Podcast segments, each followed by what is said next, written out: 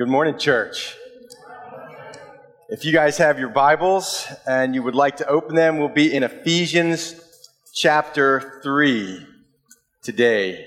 Ephesians chapter 3. And while you guys are going there, I will tell you that we have felt uh, very welcomed uh, when the, Doug sent the email about coming here. He was going to be away, and did I want to come to uh, spend some time and preach in this uh, the International Bible Church?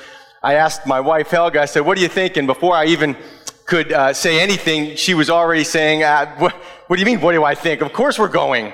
So I didn't have a choice in the matter, but uh, we've been very well taken care of. We're staying at Doug's house, driving Doug's car, using Doug's snorkeling equipment.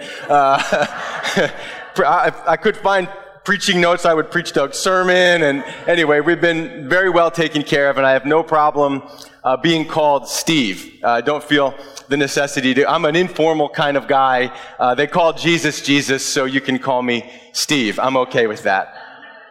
We are, we, have been here a number of times uh, over the past uh, number of years. Obviously, we were sad uh, to miss last year. We try to come every year, but of course, uh, the world was a strange place and continues to be a strange place uh, over the last couple of years, last year and, and, into this year. So we didn't get to come. Uh, I will say your building looks amazing. What a blessing that is. Uh, you guys are close to finishing that, so that is certainly uh, a gift of God. How this church could uh, build a project like that is really remarkable. So um, God is doing something clearly special with this church here on the island of Bonaire. So here's what I'm going to do. Um, I'm going to read to you and with you Ephesians 3. I'm only going to do actually verses 14 down through verse 19. I'll leave it to you to read the last verse, uh, two verses before you go to bed tonight. I'm going to read, then I'll pray, and then we'll jump into the sermon together.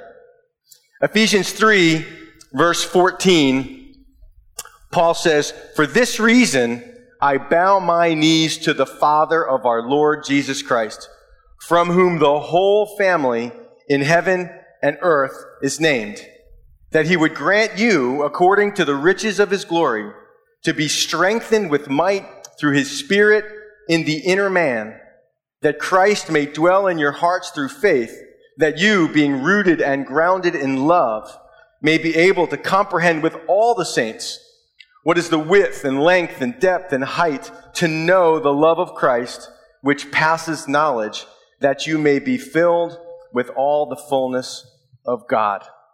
Let's pray. Heavenly Father, uh, our, our, life goal, our, our life endeavor is uh, to know you, to know the, the power of the resurrection, and to know the fellowship of sufferings. And to this morning, Father, we are dying to know more about your love, to really comprehend what is incomprehensible. So, Lord, we hope that maybe after we hear your word, we might be a little closer to understanding the magnitude of your love. It's in Jesus' name we pray. All God's people said. So, at home, I always start my sermons with a question, and I will uh, do the same thing here. I'll ask you the question Does God love you? And you will say, Of course, God loves us. We know God loves us because we read it in the Bible. And so we can answer that question very easily. We know what the Bible says. We know what we're supposed to say. Yes, God loves us. We know that. But then I've come up with a habit over the last number of years of asking God's people another question.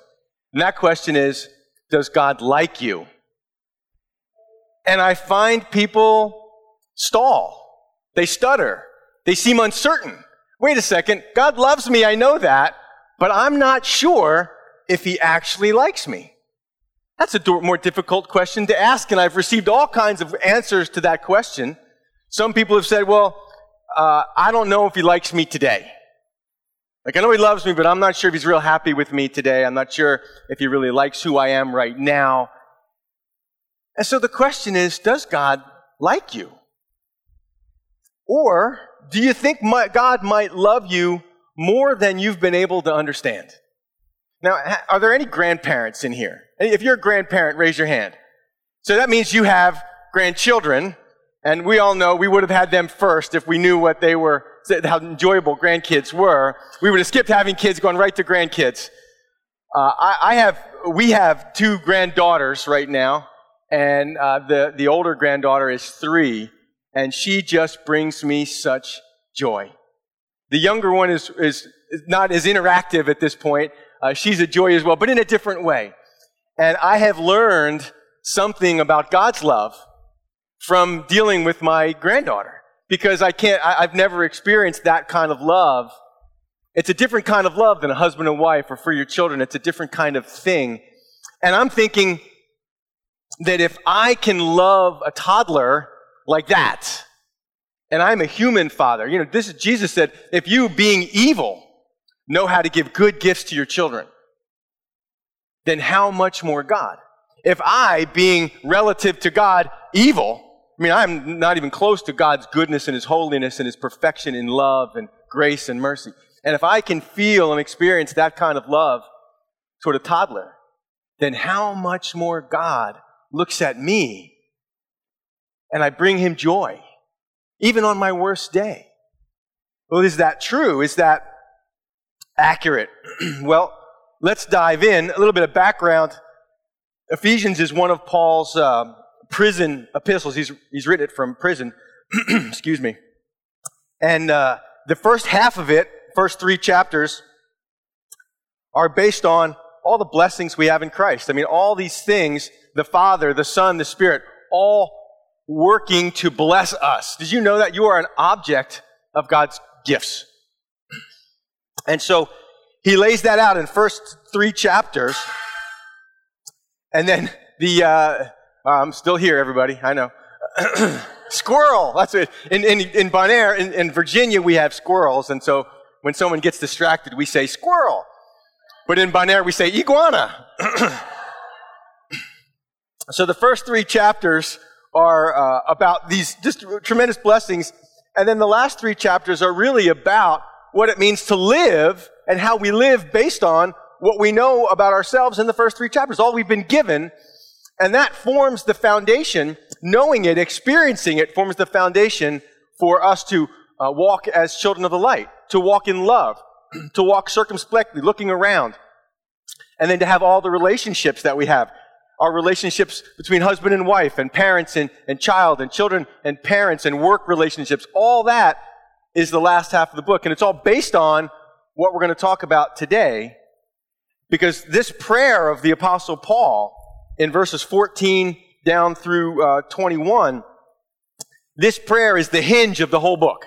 Everything hinges on uh, getting from the first half to the second half, taking what we know and making that a reality so that we can live the expected, the, the normal Christian life is all based on what Paul prays for the believers in Ephesus and for you and for me. I think this is the same prayer that would apply to us. So, verse 14, with that background, we dive in and, and he begins his prayer. He says, For this reason I bow my knees to the Father of our Lord Jesus Christ. For this reason. So for what reason? For the reasons I just gave you. Because of the first three chapters. For this reason is you, now pay attention carefully, you have been chosen. You didn't have to be choosable. You were chosen. And you were adopted. And you were accepted. And you were forgiven. And you were redeemed. And you were sealed and given this security. And you've been made alive. And you've been brought near. And you've become a citizen of heaven. And you become part of the family, the household of God. And all these things that Paul is, is supposed to now communicate to the church so that we can live those things out in front of the world and people go, man, your God is awesome. But if we don't live it out, they don't see the awesomeness of our God.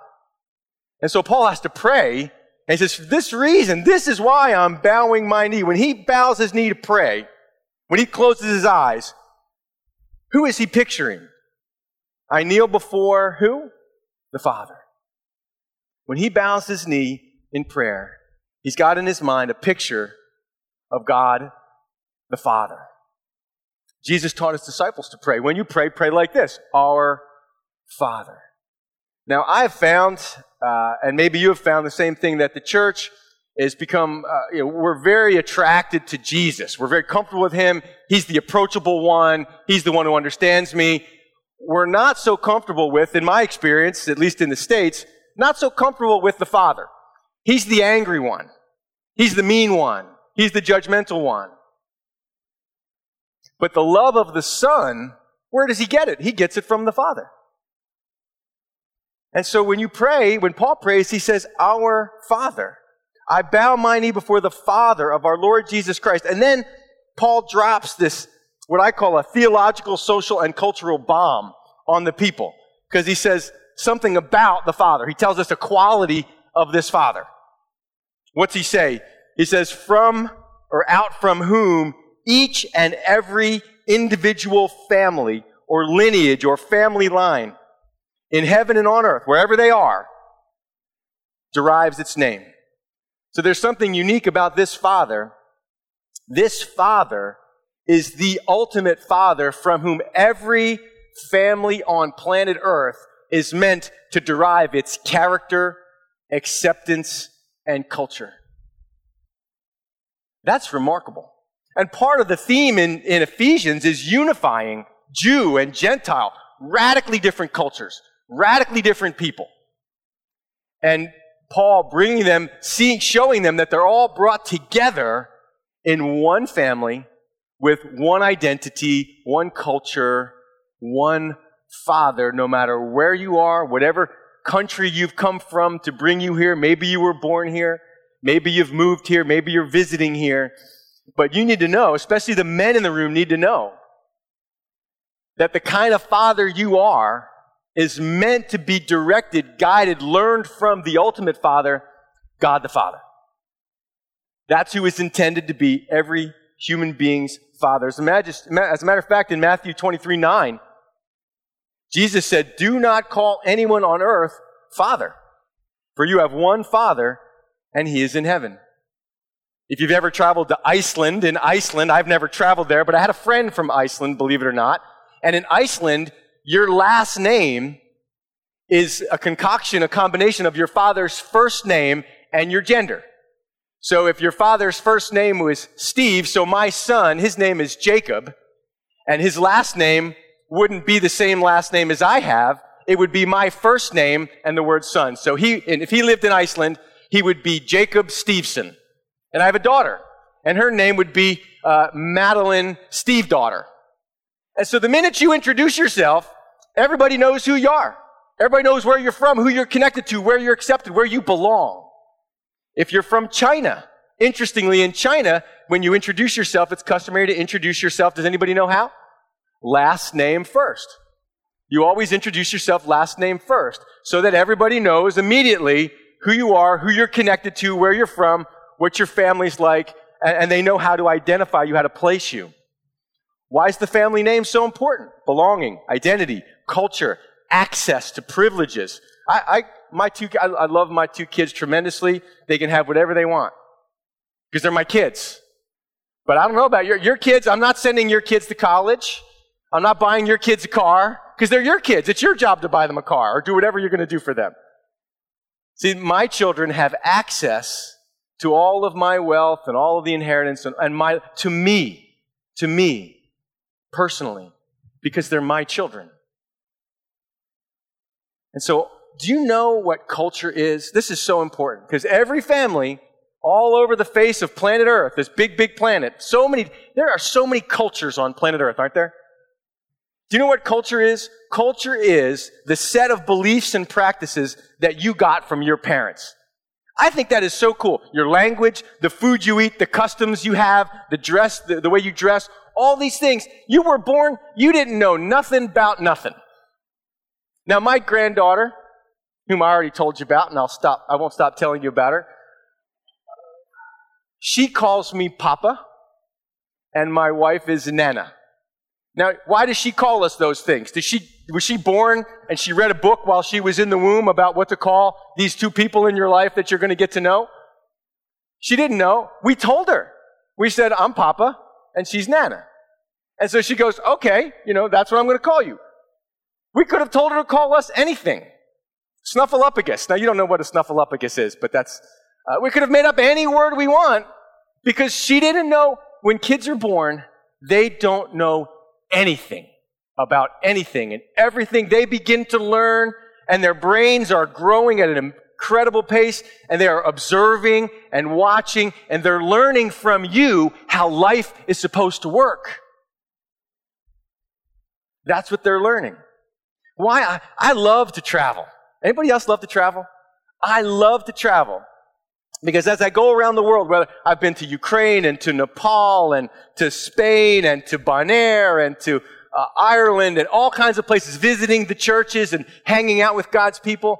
And as different as America is from Nepal, complete socially different cultures. When you meet believers, we have more in common than we have different. Have you noticed that about traveling? Believers, no matter where they are in the world, have more in common, regardless of skin color, regardless of ethnicity. We have more in common than we have different. Because we speak the language of our Heavenly Father.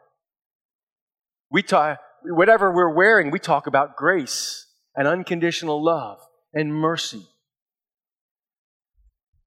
And so Paul says, all, this is who I bow my knee to, not Father Abraham of the Jews, not to Caesar, who would have been the father of all Rome, but to God the Father, the one who was meant to set the tone and culture for every family on earth. And he says, verse 16, that out of his glorious riches, all the things we talked about in chapter 1, 2, 3, he's rich in grace, he's rich in mercy, all of those things, all a gift. Have you comprehended that?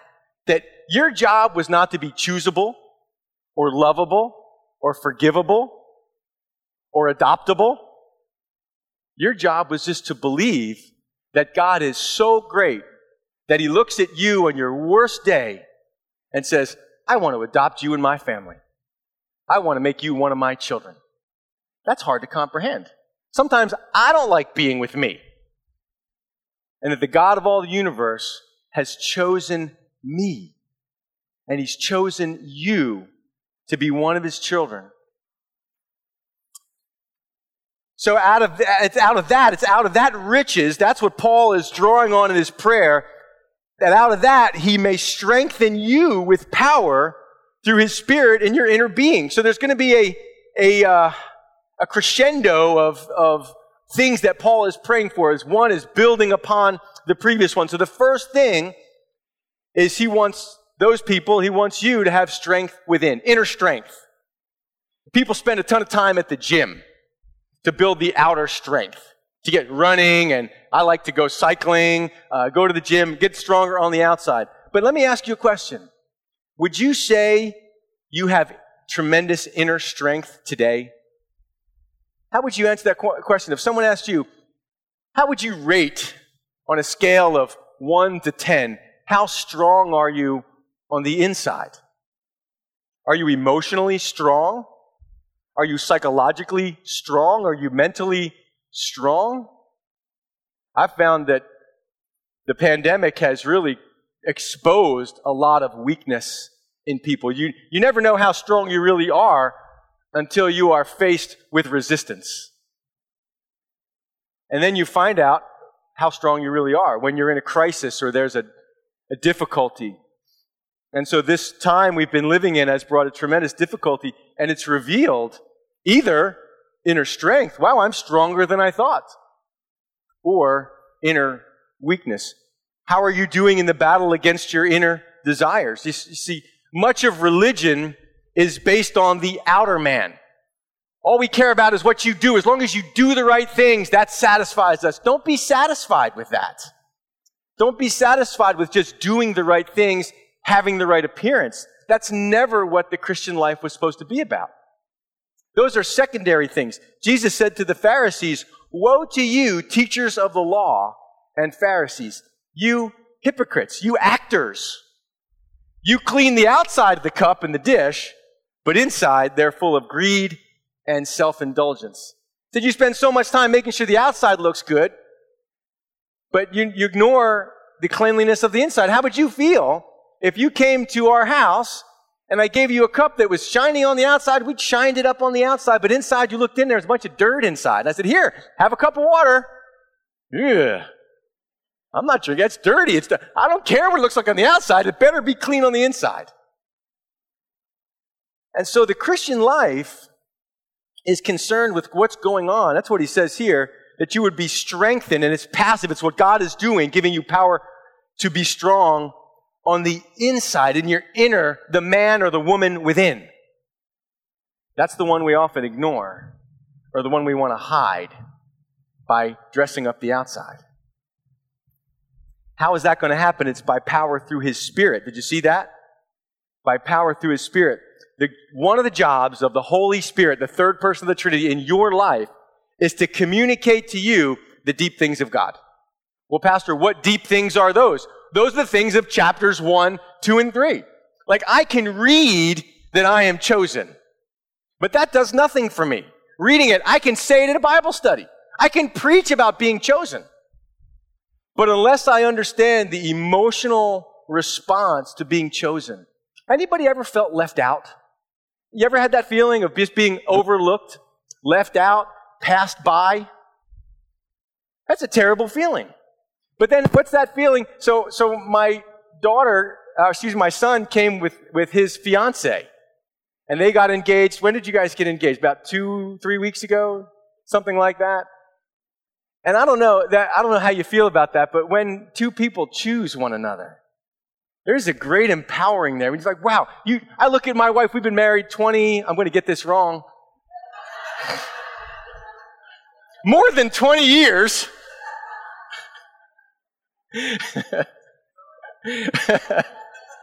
yeah, see, we can sit apart. Oh, yeah, she loves me. It's okay.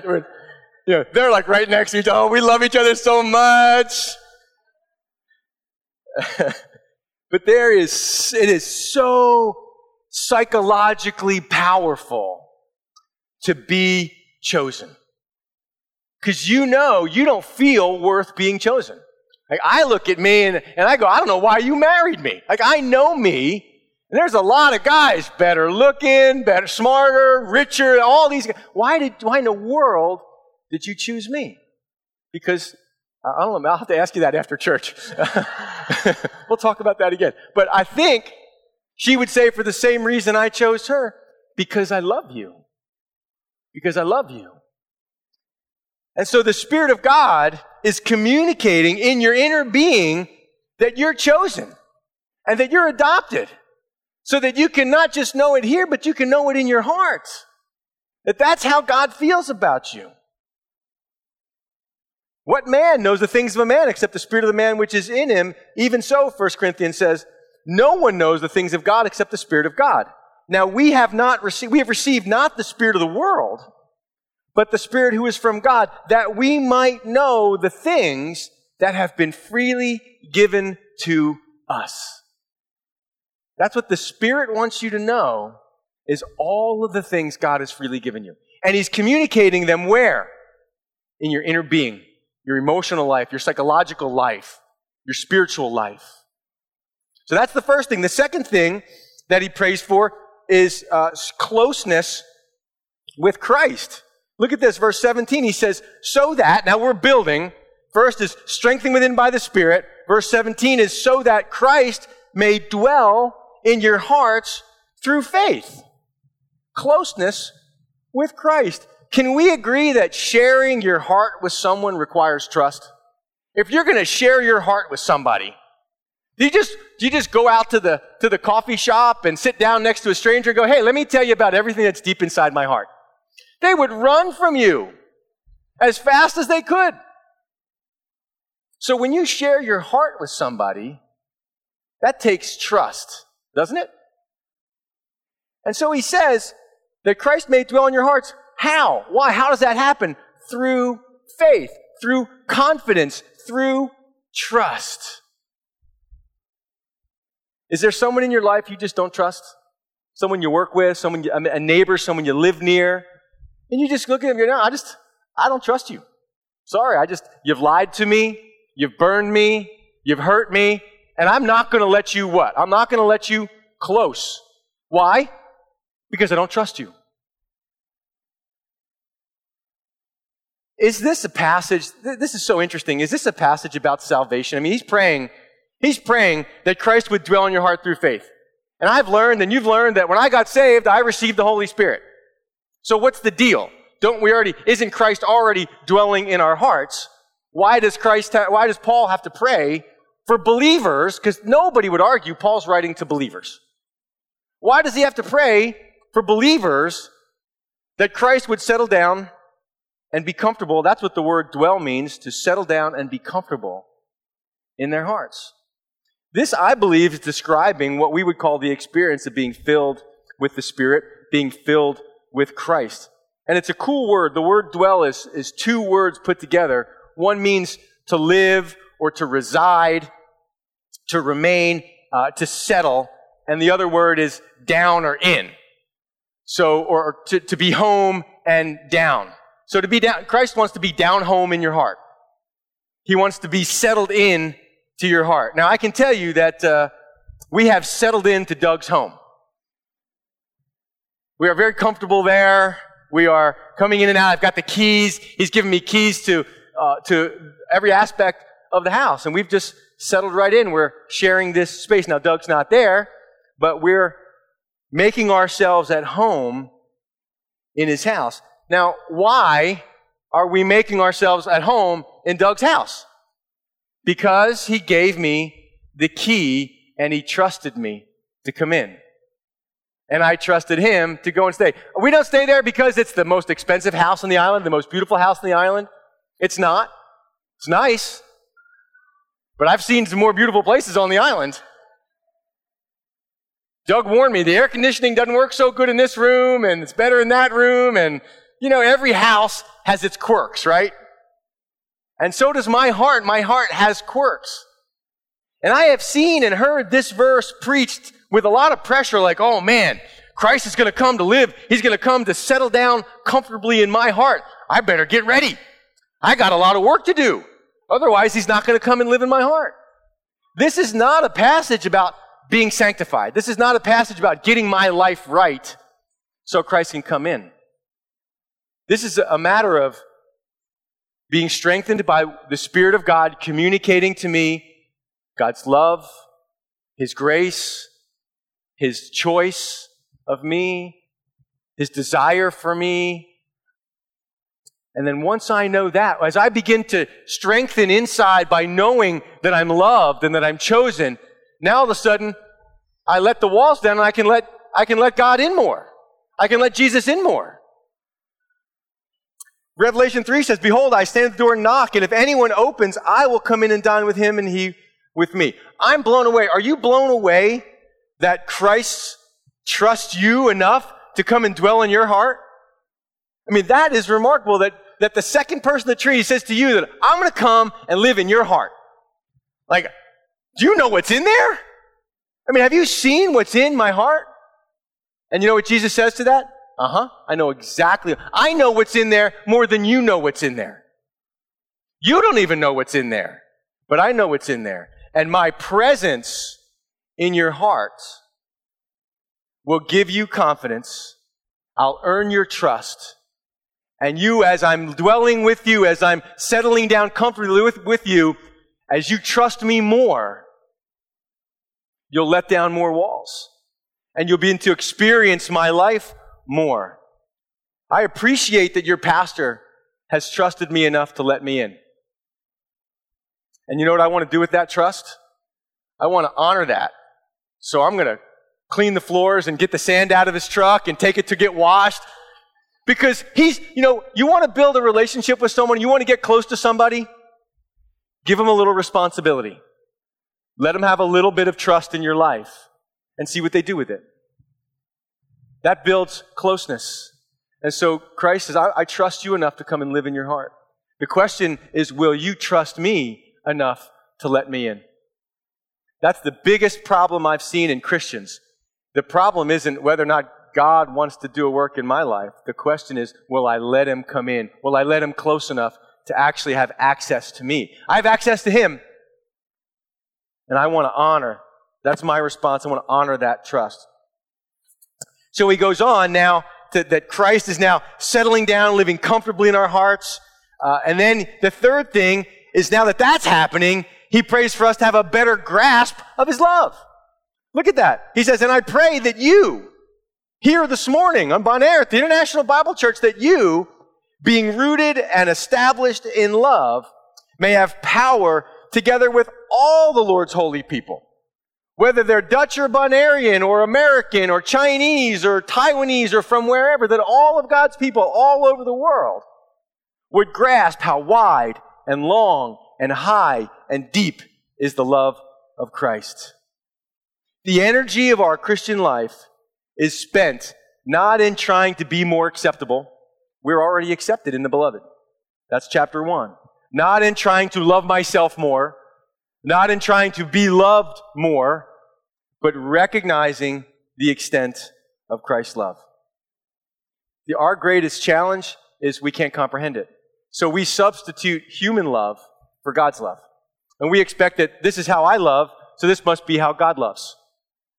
And we couldn't be farther from the truth. This has been the goal of my life recently, and I've realized that I am, I, I can't even begin to comprehend the kind of love that God has.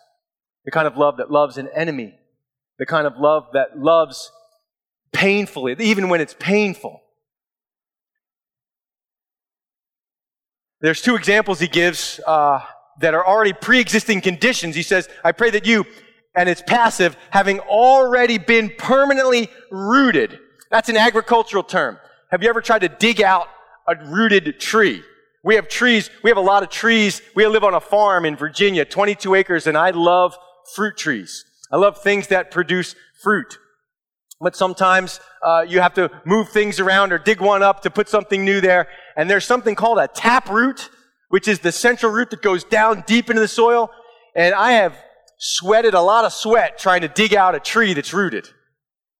Because that thing is deep. And so already, God's people, you're already rooted. You got your roots down deep where? In the love of God. Is that true for you? Could you say today that yes, I am rooted. I know that I know that I know, and I experience that God loves me. I'm, that's already a settled thing. I know that He loves me all the time, just as I am. I don't have to get my act cleaned up. I don't have to change anything. This is Romans chapter 5. The kind of love that is commended is that while you were weak, without strength, an enemy of God, that's when Christ died for you. He didn't wait for you to get your act together. He died for Picture your worst moment of your life. Picture your most ungodly, unholy, embarrassing moment. And at that moment in your life, picture Jesus Christ coming up next to you and saying to you, He'll call you by your name. He'll say to me, Steve, at this moment right now, I love you as much as I ever will. Right now. And that's the kind of love that needs to be experienced among the people at the International Bible Church. I know you've blown it. I know you've failed. I know you've messed up. I know you feel unworthy.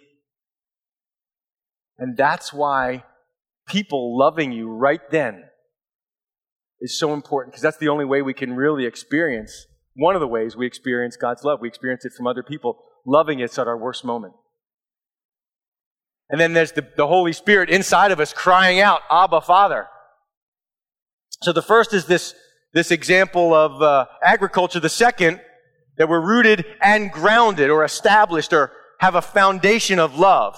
So with those two things already permanently in place, from that you build on that I know God loves me, but what now I need to grasp in my mind is now how wide, long, high, and deep that love really is.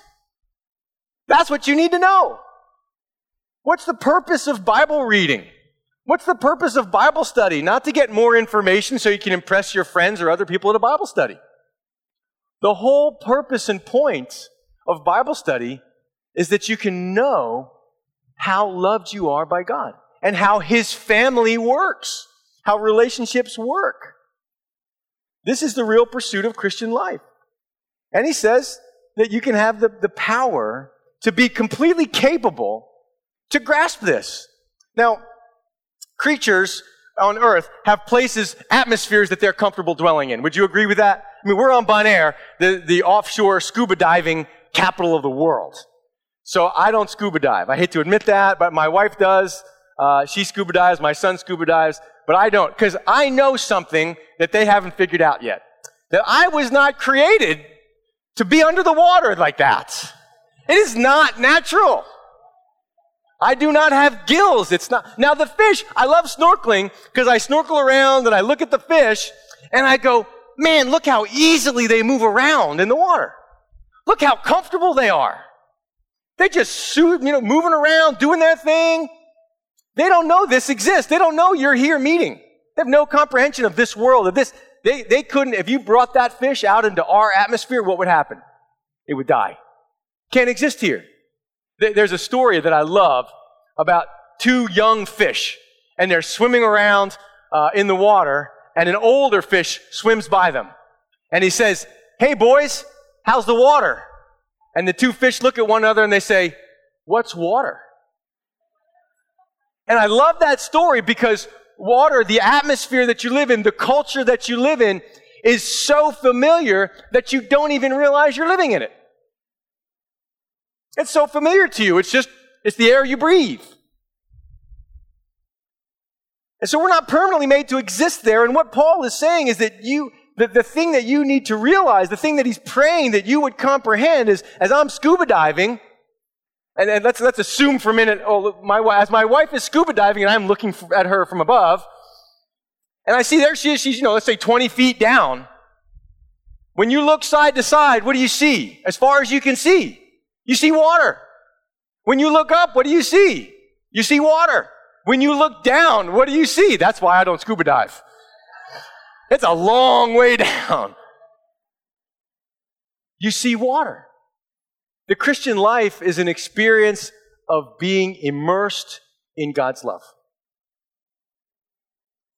That's the experience. Now, the challenge for us is to experience it. That's the challenge. And so that's why he goes on to say the fourth thing is that he wants you to experience that love, not just to know about it, to, not just to grasp it mentally. Like, so the first thing you have to do is go, wow, like, God really loves me. And then Paul says, verse 19, and to know. That's an important word. You can circle, you can make a note of that. That's a certain kind of knowing that means knowing by experience. You know, there's different ways to gain knowledge. How many of you know that the earth is flat? Did you know that? The earth is flat?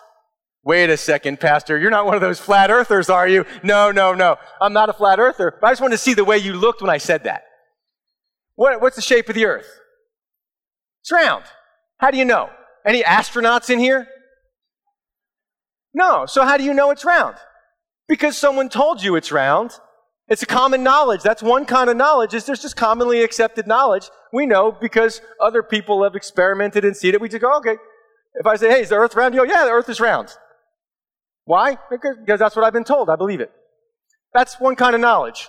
That's common knowledge or popular opinion. The second one is now if you could get in a, in a, a ship and go around the earth, you get in a, in a space capsule and go around the earth, take some measurements, check it out, then you would know a different kind of knowing that the earth is round.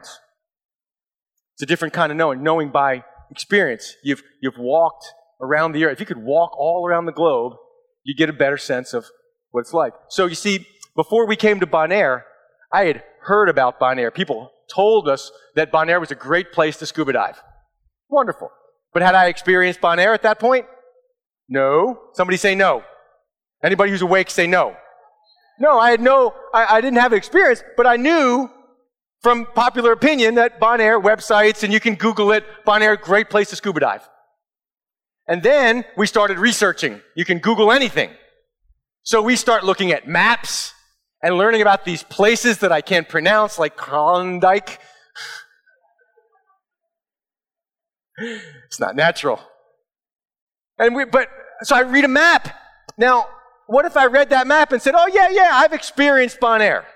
What would you say to me? No, you haven't. Your two dimensional understanding of our island doesn't even come close to saying you've experienced it. C.S. Lewis, in his book Mere Christianity, talks about that very thing. A map is a two dimensional rendering that you study, that you look at, to, so you can know what you're meant to experience. The Bible doctrine is not God.